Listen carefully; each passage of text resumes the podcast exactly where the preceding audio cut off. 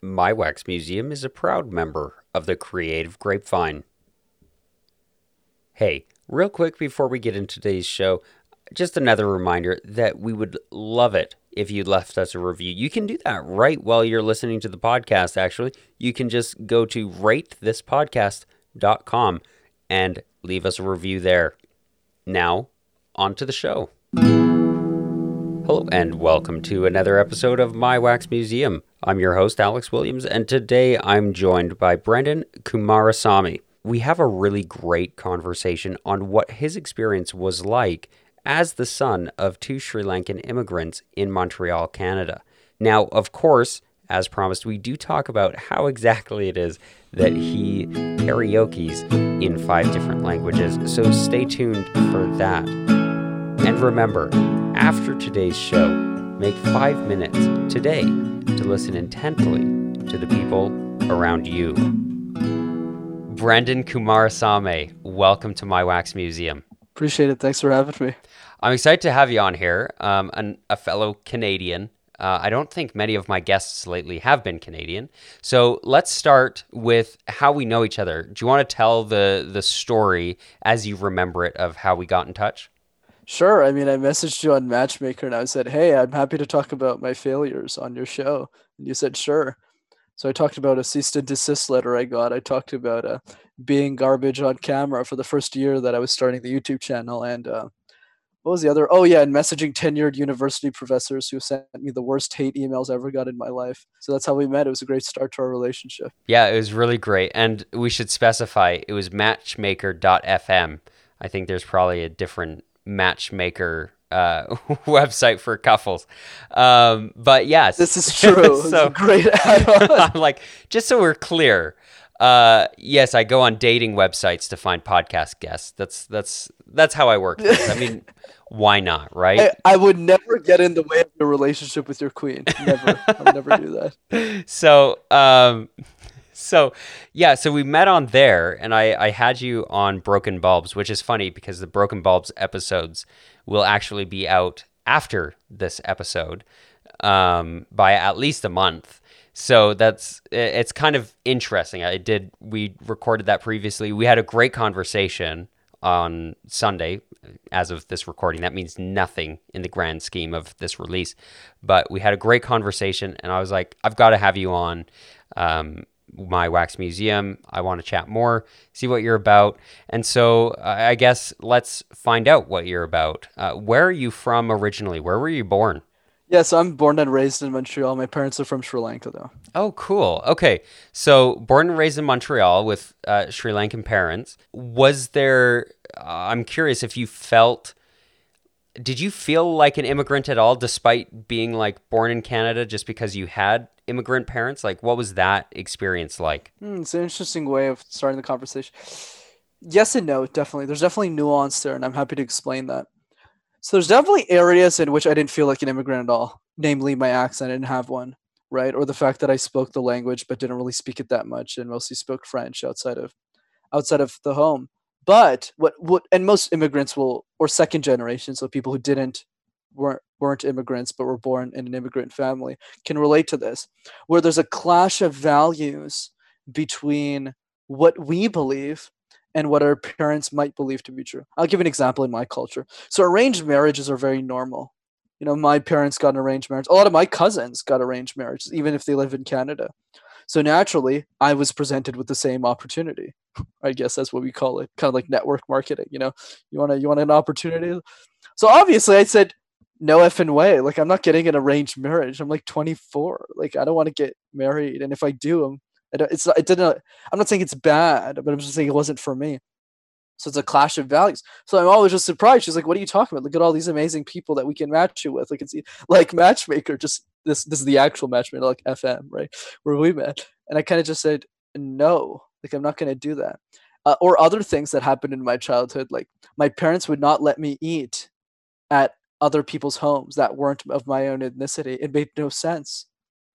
Right? I was just like, "What are you talking about? Like they're right there. The neighbors are really nice. You know them. Like it's." Not, yeah, she, so she like slapped me on the butt whenever I did that. It was kind of funny. Or I wouldn't, I wasn't allowed to sleep over either at people whose ethnicities wasn't my own. So, but obviously this has changed over the years, right? like they obviously don't believe that anymore through conversations but it's just interesting in that clash of values that we have whether it's immigrant value versus versus where i am but i think where the tie-in lies is it's a mix right alex in the sense of there are definitely values that I stand by in my culture that I'm going to inculcate in the next generation. So my kids, when I have them someday, but there's also values that I would never do, like the whole sleeping, not being allowed to sleep over at your friend's house when you're eight. Like, come on, you can do that. But I'll give an example of one that I am sticking by. I think it's absurd that most people don't take care of their parents, like in the sense of like they put them in these retirement homes where they know nobody. Like for me, that that sounds like treason, in my opinion. I equate that to treason.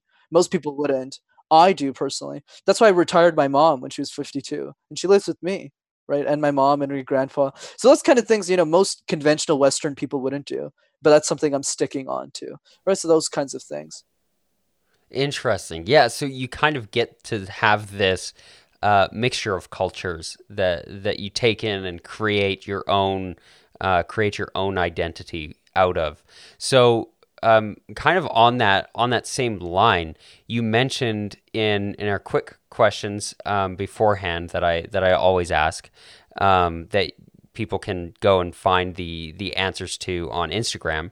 Um, you you mentioned that you can karaoke in eight languages. Is that right? That's correct. Okay, so fill me in a little bit because obviously you mentioned you speak French. You grew up in Montreal. You obviously speak English, um, and I'm I'm assuming you speak uh, a language with your family. Um, so fill me in on all of these languages and and why you can at the very least karaoke in eight of them. Absolutely. So so for the record, I speak English, French, and Tamil. So Tamil is a language that's spoken a lot in India, Singapore, and Sri Lanka. And outside of those three languages, I can also karaoke in Korean, Mandarin, Japanese, Hindi, and Spanish. You know, I used to get the ordering wrong. I would forget some languages, but since so many people ask me now, I'm like, now I know the five languages. So how did that happen? Right. So when I was in in college, this is before I started university. I started doing the Master Talk communication stuff. I used to play this game called League of Legends, and I was really good at it. So I would, anyways, it's it, for those who don't know, it's this big video game that used to be like all the rage a couple years ago and I played that very competitively. So I would go to competitions and like compete in tournaments and things like that but so but I don't know not to be racist or anything, but a lot of the people who played this game are Asian, right? A lot of you know South Asian or you know from China or something or from Vietnam or different these cultures.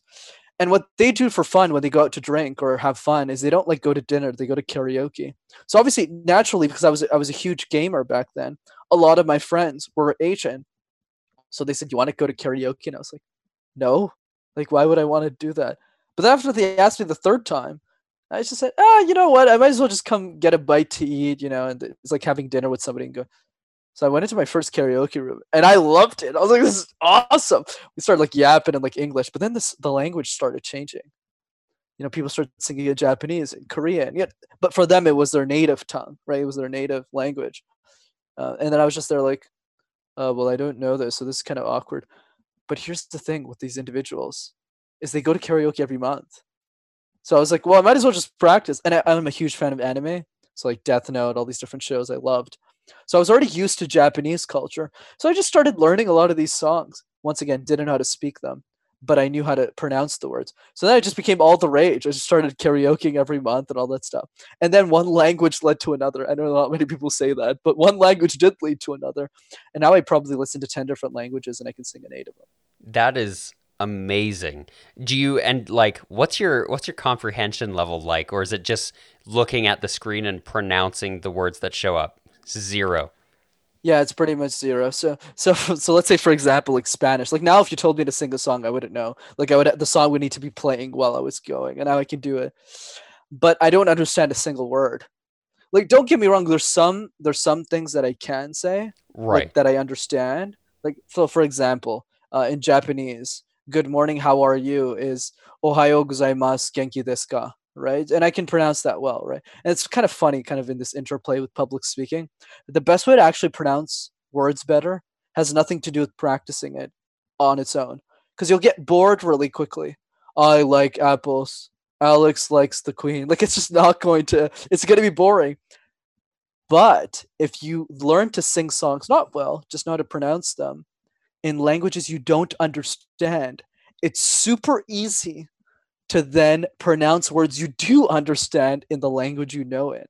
So, for example, if I go bonjour, comment allez-vous, which is French, or Japanese, like I demonstrated, or Korean when I go umnaseo, which is hi in Korean. Notice in those four intertwines, those those four phases, my accent didn't change. Why is that? That's because it's practiced. Hmm. Interesting, interesting. So, so you obviously have an interest in in languages. Um, what was what was it like, kind of going back to your childhood, growing up, speaking a variety of languages? You know, it's funny. I actually don't have an interest at all in languages, but I'm happy to still speak Really? on that. I have an interest. Yeah, yeah, not not at all. It just so happened I learned I knew how to speak three because my mother tongue is Tamil, so I had to speak it. Right. I went to a daycare when I was three. That's how I learned English. And for French, I grew up with it. So it had nothing to do with me wanting to learn more languages. It was like now I, I tried learning Mandarin. I gave up after two weeks. Like I don't really care to learn more. It was just more about singing stuff. But what I liked about the question was this idea of like, what did I learn from speaking different languages and what did I get from that experience? And that I can definitely answer. So what what ha- what I learned personally is is this idea of your ability to understand where other people come from. So for me, because of just the way that I was raised, the number of languages that I speak, I can relate to a lot more people and their cultures. So it's not that I don't I don't particularly have an interest in other people's languages, but I have a strong interest in other people's cultures and how they think about the world. Like I'm very obsessed about the truth. And that started with that ability to know multiple languages. And plus, as a side note, whenever you're inside Montreal, no one cares that you speak French. But if you go to like the States and you start speaking French, people are crazy about you. They go, Whoa, Brenden, you look from France? And I was like, Whoa, what do you mean? Like I was like, Oh, this is cool. So it's it's it's like not exciting at all to speak French in Montreal, no one cares. But it's super cool to speak French in New York where nobody speaks French. It's super fun. So that's that's a cool thing. But it's this idea of I'm very obsessed with how people think rather than the language that they speak. Okay, interesting. So, um, how do you think it had an impact on the way that you think growing up speaking these three languages? I would probably say when you know multiple languages, what tends to happen, Alex, is you start because if you know a language really well, it's also because you understand the cultural context of that language really well. So, for example, in French, right? So there's tu and vous. I, I won't make this a history lesson, don't worry. But the, the idea is tu is very informal. So so I would say, how are you? Like it's very like you know buddy buddy. But vous is a form of respect. So let's say you go up to somebody, you say comment comment ça va, which is how are you, which is very informal, versus comment allez-vous when we're addressing the queen, like it's more formal. English doesn't have that interplay on words. There's it's not as obvious as is, as it's built in. But what's interesting is it also talks. It, there's also a lot more meaning behind the culture. So a lot more of the Quebec culture in Montreal is a lot more informal. A lot of people are informal with each other, whereas in France things are a lot more formal in the way that you speak to each other. So that's sort of how it, it interplayed with with how I saw the world. Was I started to understand a lot more cultural context that I otherwise wouldn't have. Yeah, that that is very fascinating. Have you? I'm curious because obviously in Montreal they speak both French and English as well as you know plethora of other languages depending what you know people you're interacting with. But um, have you had the opportunity to go to Sri Lanka and and speak uh, Tamil with the the family and friends and things that um, the people that you know there? It's been a long time, actually. The last time I went to Sri Lanka was in 2003, so it's been 18 years since I last went, which was so it's probably seven. Uh, I'm I'm not even sure if I'm gonna go back for a while. I know my my mom. I'm gonna bring my mom next year, but I don't know if I'm gonna go. I'll probably go want to explore other parts of the world, but uh, Sri Lanka is definitely on my bucket list. I have to go back at some point. Yeah, uh, so I'm I'm curious. I've never I've never been. Um, what what was it like that experience as a kid? Jeez, man, I wish I remembered a lot, but I'll, I'm happy to talk about what I do remember. I hated it, to be honest. I didn't like it. Uh, not not because I didn't like the people. I just I just um I just didn't like the vibe. Like everyone was very complacent. Everyone was just doing whatever else wanted them to do. No one was really thinking outside the box. But it was also a very relaxing environment. you don't have the same pressures that you do like in Canada or the US where it's like you need to win, you need to do big things in life. So there's definitely pros and cons, but I think for me, like just you know dealing with the whole like third world way of living, like this whole like you know like being in a potty outdoors and stuff. It was very it built my resilience a lot. I, I still remember that for sure. You know, it smelled bad all the time, and it wasn't the people; it was just like I don't know the air, uh, just the way that it was.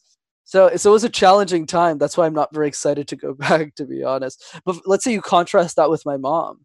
Like she's really excited to go back, right? And the reason is because you know that's her home country. In the same way, like I, at the end of the day, I am Canadian. Like I'm born here. This is the culture I'm used to.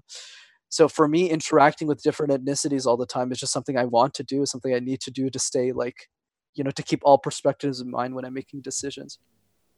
Right. So I, I mean, you're probably more um, culturally fascinated and more culturally aware now than you were when you were seven.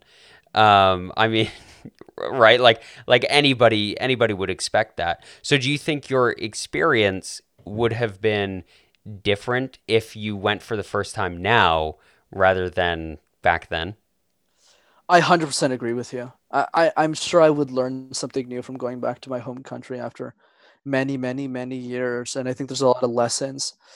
I think for me, there, there's there's a bit of friction between it's opportunity cost, right? So for those who don't know, opportunity cost simply means you pick something over something else. When you gain something, you lose something. So for me, it's just uh, I haven't really seen the world yet because I was in poverty most of my life. And poverty doesn't mean I was like dying or anything. Poverty means like I couldn't go on the extra flight. Like I haven't before until last year. I hadn't traveled. I hadn't taken a flight in like five years or something, right? So for me, it was just this idea of exploring the world. So there's a lot of conferences I still want to go to. There's a lot of things I'm more ex- like I was supposed to be in Amsterdam this month, like all month, right, and do all that stuff. So I feel I need to get that off my chest first before I go back to my home country. But that could easily change. But but you know the ordering. But I but I definitely agree with you. Hey, future Alex here, just popping in again to make that simple request. Leaving a review really does help the show grow. It helps us in rankings. It helps people be able to see what they can expect and what type of person might be interested in listening to the show. So if you listen to this show, even just this one time, and you liked it, or even if you didn't, feel free, please, to leave us a review at ratethispodcast.com slash wax. Again, that is ratethispodcast.com slash wax. Now, back to the show. I, am curious as you kind of grew up and and got out of the the environment you were living in uh, as a as a kid. Uh, where did you go? Like after graduating high school, uh, what was the next step outside of Montreal, or even I guess perhaps staying within Montreal? Of course. So so what happened after high school is so. Anyways, backstory is when I was twelve, a career counselor comes up to us and goes, "You know, you should think about your career." Obviously when you're 12 you don't really care. But you know i saw that as an opportunity to care about it because obviously i wanted to make some money you know my parents were minimum wage workers. So i went home and i and i started by canceling out all the careers i didn't want to do. So lawyer judge uh, pastor plumber i just went through all of them and then i ended up with accounting and i never changed my mind. So after a univer- after high school i had a very specific goal i wanted to be a chief financial officer of a company which is like the highest ranking official that anyone could get in accounting. So I went I went to study in commerce uh, at Dawson College in Montreal to to achieve that goal. So that was next for me. So I studied really hard. All I cared about was grades. And I didn't really care about much else. So it was a pretty boring two years. It was mostly just study, study, study, and game, game, game like crazy. And then after when I got to university, that's when my life really changed a lot. You know, I stopped playing video games. I started going to networking cocktails in an oversized Sears suit. And for those who know, Sears is a bankrupt company now. And uh, yeah, it was interesting. Anyways, uh, that, that's probably more intriguing for this conversation. So when I was in my first semester of business school, I was all big talk for the past seven years. I wanted to be the chief financial, but I had no idea what that was or what it did. Kind of just said, "Oh, it's a great way to get out of poverty." So I learned about this company called Price Waterhouse Coopers. So for those who don't know, which is probably most of you, uh, Price Waterhouse is a big accounting firm. So I thought that Price Waterhouse was a water bottling company. So I went to an info session in sweatpants. Literally, I, I get to the info session. I go, oh, this is not a water bottling company. And this is like a lot of people are in suits and I don't know why. So I sit in the back. They were explaining what it was. They were yapping. I was like, I should probably get a job in this company. And so yeah, I just started focusing on that, going to networking cocktails in oversized suits, and for some reason they gave me a job. And then life took off from there. That's awesome. So you you do school, you show up um, thinking you're you're looking at a water bottling company, um, which like PwC's one of the biggest, if not the biggest, accounting firm in the world, and so you you head up. They they give you a job. Um, what was that experience like working there? I know this sounds weird. It was really life changing. It was it was the day that I realized that I wasn't going to be poor anymore. That my parents didn't have to struggle anymore. Because just to give people an idea, for those who are familiar with that world, if not, I'm going to try my best not to bore you as much. Working at the Big Four is really challenging. You work a lot of hours, but it changes your standard of living. Like you go from you know you know schmuck on the student to you know you work your eyes out but if you work there for 10 years you will be in the top 1% of earners within the country. That's just how the structure works. It's a pyramid thing where you kind of most people don't make it. People who do kind of get to the end. And around 3 to 5% of any given accounting school or business faculty gets into one of these companies. So I spent 14 months networking, getting a bunch of experiences, doing a bunch of these competitions that I talked about. And that's actually why I ended up getting really good at communication really quickly because I was meeting senior executives when I was 20. I remember I, I met a, a, very senior executive at Ernst & Young, which is another big accounting firm. And I was still in my oversized Sears suit. I was carrying Ray Dalio's Principles, his book, just to look smart, even if I was pissing my pants. I was too scared to read it. And then I met a bunch of these senior executives, 20, and one of them gave me a job. So that's kind of how I landed it. But but yeah, it was a lot of fun. The summer internships are really cool you kind of just hang out with a bunch of students, you play volleyball, and you get paid to do nothing essentially. And then they work you to the bone when you start working full time. That is really cool. Um, and I think, I think at least as far as I know, you're the first person I've interviewed who's worked for one of the big four. Um, and and so it's interesting to kind of hear more about that about that experience, what it's like being there. Um, I'm curious is it is it something that um, you found great satisfaction in doing? Absolutely. So, so let's kind of look at this from different lens because what does satisfaction really mean, right?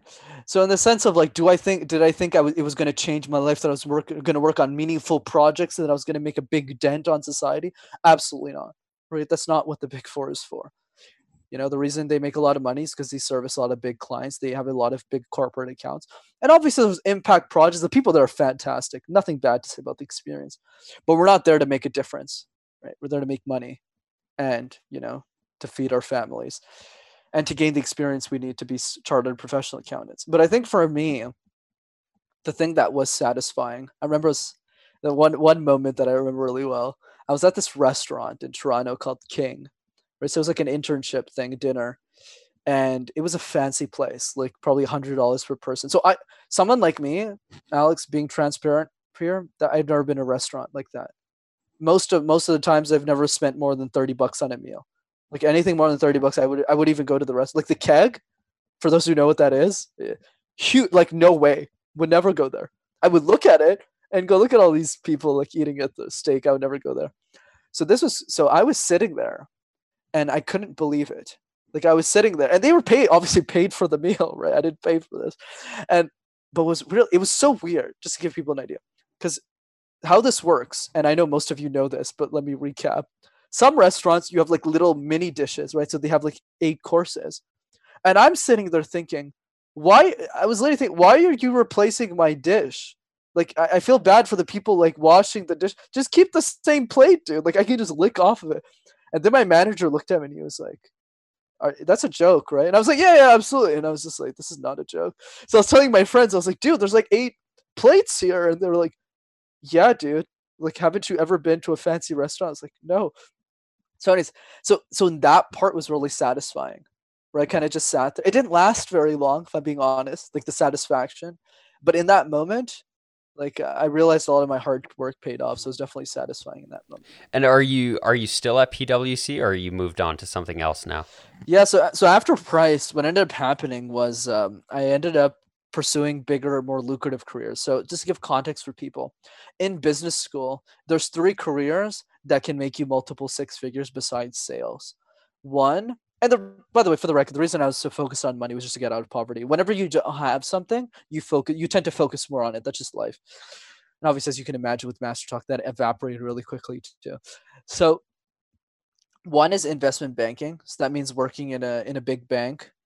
Second one is to work in accounting at P, like at a big four accounting firm and climbing up the ranks. The third thing is what what we call management consulting. So where you work as a consultant at one of the big consulting firms, and you start to get a job there. The issue though is one of the three is much easier to get than the others. So accounting, despite how competitive getting a job at PwC or Deloitte is, accounting is not that bad. They hire like 30 interns every year. It's not like super super competitive. But consulting and investment banking they hire very, very little people. So let's say the same PwC that would hire 30 people, Accenture hires two, right? So it's a lot more competitive. So a good comparison for people is in consulting, even the smartest people don't get a job, right? So you're competing against really smart people. And my dream was to always be a consultant. The reason is because I love case competitions. Like I'd done all these business competitions in university. That was my life. I'd competed in 60 of these bad boys. I'd presented over 500 times. Like that's what I wanted to do. Right. And obviously it was for the money too. I'm not going to lie, but it was also for like, man, I get to solve problems every day. Like this is what I want to do. And I get to live that dream every day at IBM. Honestly, it's a blessing. But I think the idea was, well, it's, it was a whole new level of competition. So I wanted to secure the job at PwC first. And then once I had that secured and I had nothing left to lose because I had a return offer to go there after I graduated, I went all in on consulting recruitment. Cracked a bunch of cases, and just for context for people, how case interviews work is it's not like a regular interview where it's like, hey alex let me ask you 15 questions about life then we'll talk about the wax museum and see what happens no no no this is hey alex there's a problem in our business what do you think and you have to build a solution now. So I ended up get, I ended up was I ended up being successful in that recruitment. So I joined IBM as a technology consultant after that. Interesting, interesting. And so you're there now. That's correct. That's my day job. And and what has that experience been like? Has it been you know a big opportunity for growth for you in that career?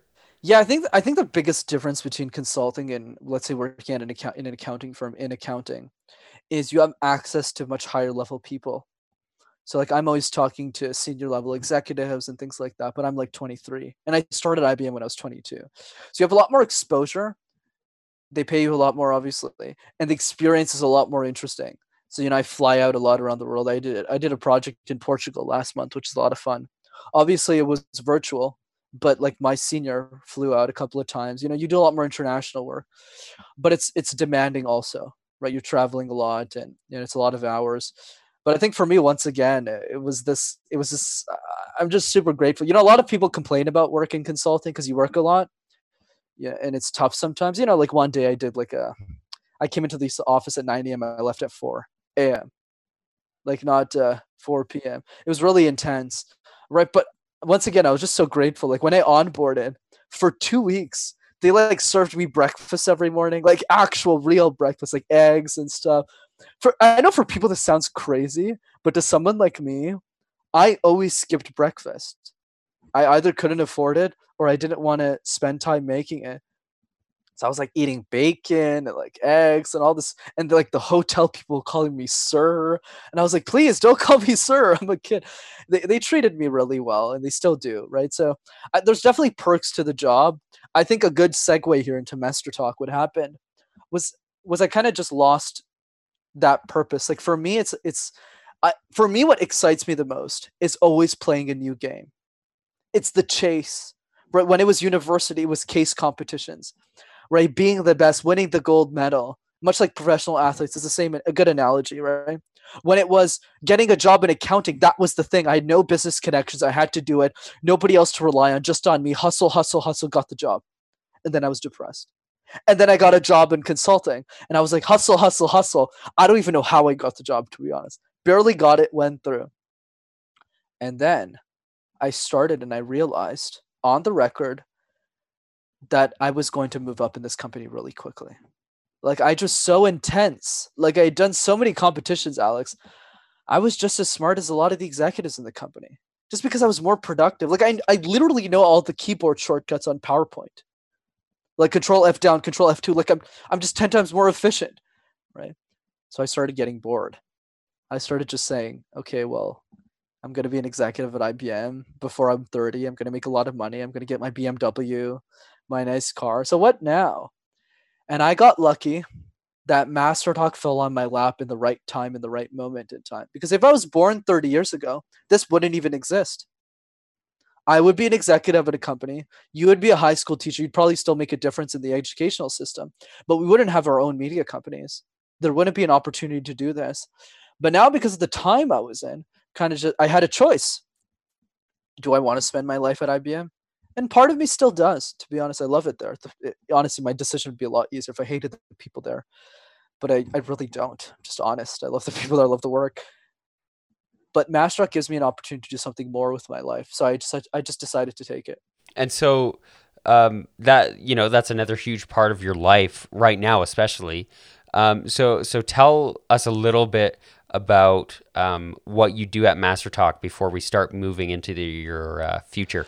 Yeah, for sure. So Master Talk is a YouTube channel I started to help the world master the art of communication, public speaking. And the way the way that happened, I guess, as that timeline, since we're so we're kind of here now, is from that intense case competition experience. Like just to give people a, glimpse, just a small taste of what this was. A lot of our coaches are senior level executives who are alumni of the program. So instead of having dinner with their family, they would come and watch our presentation. And I joined the program when I was 19, 20 ish. So you can imagine the ego I had. I was one of the 80 people in the program. There's 8,000 people in the school. I'm in the top 1%. I'm the best. I'm the greatest. And then I met my coach. And then I presented. And he looked at me and he just started laughing. Said, You call this a presentation? You ever present like this and you won't hear the last of it. It was super intense. Like people, just to give people an idea of how intense this was. In our interview, because I recruited, as you can imagine, because I'm the kook here, I started recruiting next year's generation. And when you get to the final round interview, if you tell us that you plan on taking a week or two vacation during the holiday break, like for Christmas and stuff, we'll laugh you out of the room. Like you're not joining this program. The last three Christmases I spent with delegates, I was crazy, maniacal, right? Because our competition is the first week of January. But anyways, the reason why I'm mentioning that, Alex, is because I learned decades worth of communication experience in the span of a few years. I became the youngest speech coach in the world essentially because I was so intense about it. So how this transitioned was I, you know, starting IBM and all that stuff. And a lot of people that I coached back in the day kept asking me how I learned how to speak, and I never had a good answer. I just never knew. Kind of just said whatever. But after the 25th person asked me, I kind of just asked, I was just curious, what's out there? started watching a bunch of videos on YouTube on public speaking. I was vomiting in my mouth for 12 hours straight. like, what is this? Like, there's people who had like 75,000 subscribers on their YouTube channel, and this is their video on managing vocal tones. Hi, everyone. Today we're going to learn how to manage vocal tones. I was like, dude, are you serious? Like, really? I was so mad. I was really pissed off, frankly. Started making videos, my mother's basement, literally right there in that room. And I sucked, but I just kept p- making them every week. No intention of doing this full time. IBM all in, still going to do this. But then time went by, and I started getting better on camera. Then I went professional, and here we are today. That's awesome that it kind of, you know, started out as just something that you wanted to do because you saw that there was a need for it, and then you you move forward with it, and you're like, yeah, actually, I, I like this, and I I'm enjoying doing this. So uh, kind of projecting out to the future as we lead into the tail end of this interview, projecting out, um, what are some of the biggest things that you'd like to see uh, down the road? Yeah, I, th- I think the idea for me when I started Master was pretty simple, right? And I think that's the takeaway for everyone listening right now is make a decision, right? Passions are unlimited. Passions are general. Passions are vague. They don't get you anywhere in life. You keep asking yourself what you're passionate about, you're going to run into a dead end, in my opinion. Except for the people who found their passion, don't listen to me. But for everyone else, which is 99% of you, that's stupid advice. What you want to do is make decisions. I made the decision to get out of poverty. I made the decision to get a job in accounting. I made the decision to be a corporate accountant. I made the decision to be a technology consultant. And if I never made any of those decisions, even if I missed one of them, I would not have the expertise to be coaching and even having this discussion today, right? And that's the key. So when I started Master Talk, as you can imagine, making videos in my basement, I thought it was a stupid idea the first eight months, to be frank. But over time, I realized what the bigger picture was. And the bigger picture was there are people in this world who have amazing ideas and don't have the resources to share them. They don't have access to a speech coach. They don't have access to the best communication information in the world. And I think that's ridiculous. I think that's unfair because the only reason I became this woke, quote unquote, is because of the podcasters and the people like you who came before us. Think about people like Lewis Howes, right? Didn't have to start a podcast. That dude had a multi seven figure business. He had no reason to start a show. He just did it to add value to people. And I listened to every episode in the catalog. That's how I learned so quickly. And I believe it's a moral responsibility, not because I'm a good person, not because I'm generous, but because of the generosity of the people before me, that I should democratize this information. Because everyone else who's a speech coach isn't doing it, and it pisses me the hell off. That's one part of the equation. The other part that I realized is that Dale Carnegie was born in the wrong time period of history.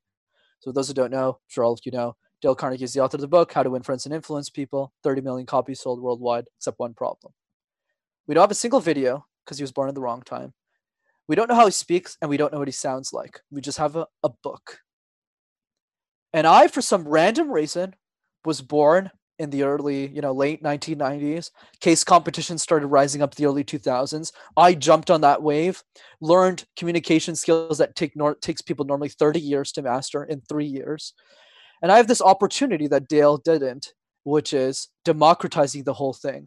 So when I die, unlike Dave, because I was just born in the right time period in history, a hundred years later after him, that people can learn from me forever. And that's the ultimate goal for Master Talk. I love that. To wrap it up here, this is how I always always finish the conversation is for you at the end of your life, obviously you've done uh, Master Talk, and you've had these amazing experiences and and democratized, as you say, this this knowledge and understanding that you've managed to gain over your life so far. But at the end of your life, when you're looking back at all of it, what do you look back on and just feel pleased with? Everyone's going to give you a different answer, I'm sure, and I'm sure you've gotten some interesting responses. But I think for me personally, I derive my happiness in a way that very few people do. I mean, a, uh, I'm a part of a very small percentage of people, and it doesn't mean that means I'm important or anything. It just means the way that I perceive happiness is different. For those who haven't seen the free solo documentary, so Alex Honnold is a free solo climber. That means climbing without rope, and he and he climbed the biggest wall, one of the biggest walls in the world and what I understood from his documentary is what I understood about myself. That for him, being happy wasn't about having a family, though that's something I do want. It wasn't about, you know, having coffees with people or just relaxing. It was about doing something great, doing something amazing, doing something that only you can do. Whether it was case competitions for me, because for me back in the day, getting a job at PwC was like that equivalent. How could someone like me get a job there? How could someone like me win case competition, yet alone get selected? And now it's doing Master Talk. The person who needs Master Talk the most, this summarizes it pretty well, is not the people who listen to me. It is me. Because I need to be doing something great. Because if I'm not doing something great, I am just depressed. I am sad. I'm not happy. It's just the way that my brain is wired. It's the way that I live my life. So for me, the one thing that I look back into my life, the number one thing is that I did something great and that I was able to do something important with it. And then I'll die in peace. I think that's something everyone uh, could aspire to. Final question, I guess, is where can people find you and, and get involved in the things that you're up to? Absolutely. I always say I'm not famous or anything, so feel free to just message me on Instagram at Master Your Talk questions, comments, insults, complaints. Don't be shy. If you want to check out my YouTube channel and learn all the public speaking tips that I teach for free on the channel, that's Master Talk in one word. Excellent. Well, Brenden, thank you very much for joining me today. Thank you. And thank you for listening, not just to this show, which we certainly do appreciate, but more to the people around you, the people in your life that you just happen to know. Take some time, just five minutes, to listen intently to the people around you. Meko,